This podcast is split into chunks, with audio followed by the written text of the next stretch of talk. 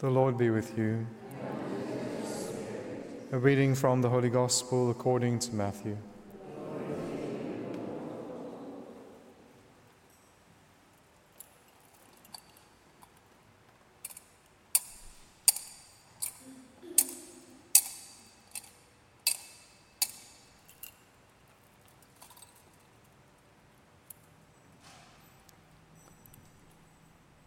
Jesus said to his disciples, "If your brother sins against you, go and tell him his fault between you and him alone. If he listens to you, you have gained your brother. But if he does not listen, take one or two others along with you, that every word may be confirmed by the evidence of two or three witnesses. If he refuses to listen to them, tell it to the church. And if he refuses to listen even to the church, let him be to you as a Gentile and a tax collector. Truly, I say to you, whatever you bind on earth shall be bound in heaven, and whatever you loose on earth shall be loosed in heaven. Again, I say to you, if two of you agree on earth about anything they ask, it will be done for them by my Father in heaven. For where two or three are gathered in my name, there am I in the midst of them." The Gospel of the Lord. Praise to you, Lord Jesus Christ.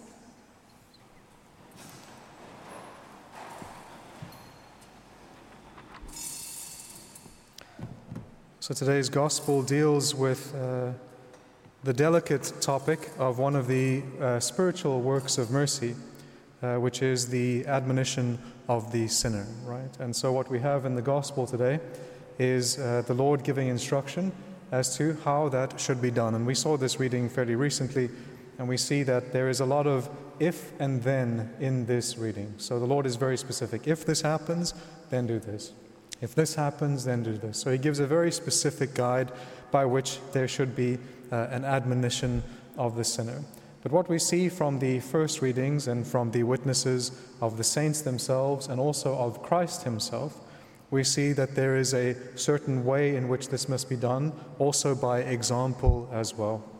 And so what we have in the first reading from the prophet Ezekiel is when the Lord has said to the prophet Ezekiel, "I've made you a watchman for the house of Israel." And so basically he's giving this same admonition or this direction to the prophet Ezekiel, but he's giving it to him in a very particular way. And so what he says to them is, "Whenever you hear a word from my mouth, you shall give them warning from me." And I think this is also important then with regards to our own call at times to admonish the sinner, which is that it must be in conformity with God's word. And it must not just be that we're admonishing someone because they've offended us, right? So, because people can offend us, and it still be in accordance with God's word. We might be not rightly annoyed with them, right? So it's we might be in the wrong. And so again, it must be in accordance with God's word. It must be something, obviously, that is truly sinful and not simply just annoying. And there is that difference there as well, right? And so the Lord says, if your brother sins against you, it's particular to sin. The next thing as well is that it is against you. We're not called to go about being like the scribes and Pharisees, these kind of busybodies looking for everyone's sin, that we can jump on it with great pride, being able to admonish anyone who kind of comes across our path. That's not what the Lord is saying here. If your brother sins against you, then go and tell him his fault between you and him alone. And what the Lord is showing here is that a person's reputation is also important. One, you go first to him alone because you might be wrong. Secondly, you do it so that if you can deal with it secretly or at least outside of the public view, then that's what you should do.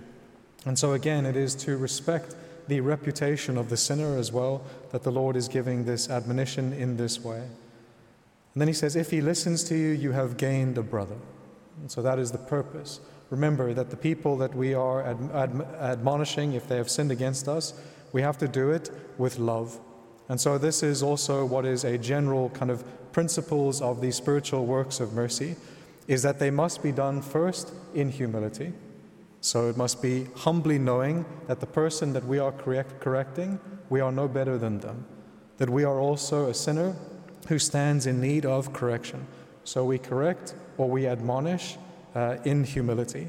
Secondly, we must do it with love, meaning that what we desire from the person is not that they apologize to us, but that they also obtain the final end, which is God Himself. So it's not about us.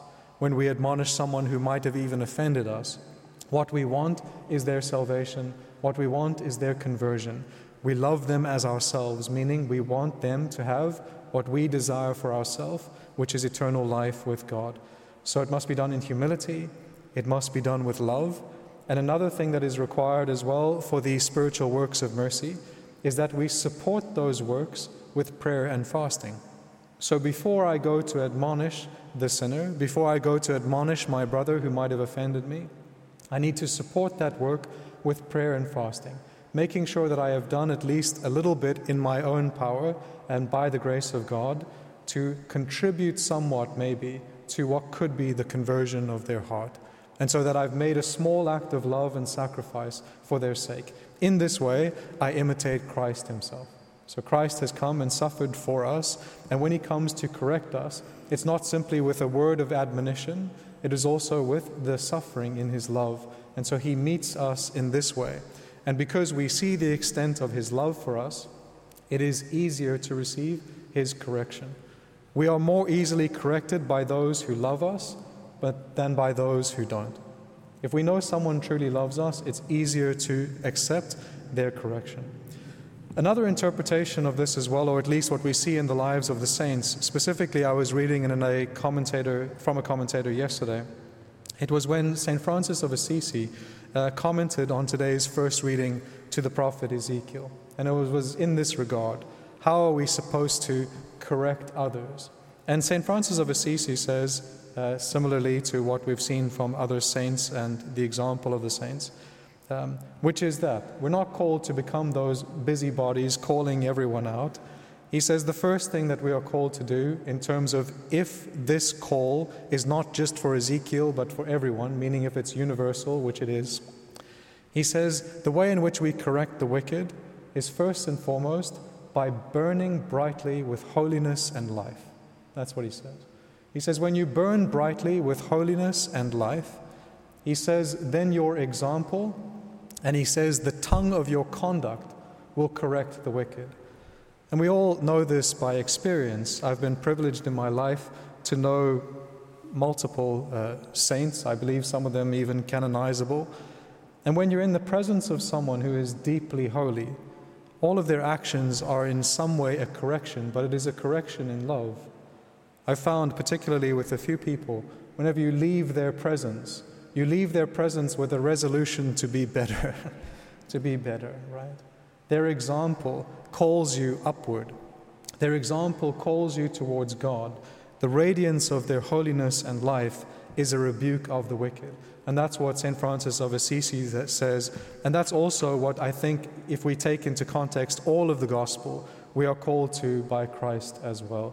What he says here in the Gospel, we must also take with what has been said before in Matthew, in Matthew's earlier Gospel, which is the Lord calls us with regards to sin to pay more attention to the beam that is in our eye than the splinter that is in someone else's eye.